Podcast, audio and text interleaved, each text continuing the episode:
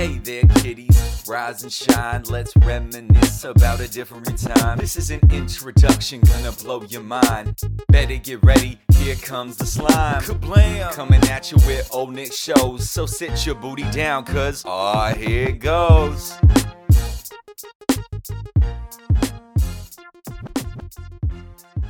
Hello and welcome to Nickstalgia. My name is Grace, a nice millennial name born in the good old 1900s back in 1990.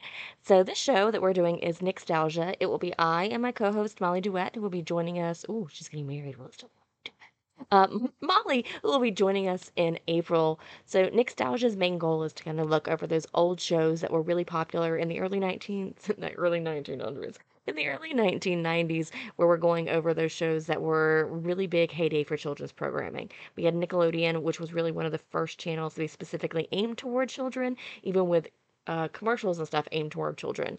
So we're going to kind of go over those old shows, take in the way things have changed, how storylines have changed, how animation has changed, how special effects have changed, and just in general, how these shows hold up to us now that we're in our 30s and we're 20 years out and we are definitely no longer the intended audience of these children's programming.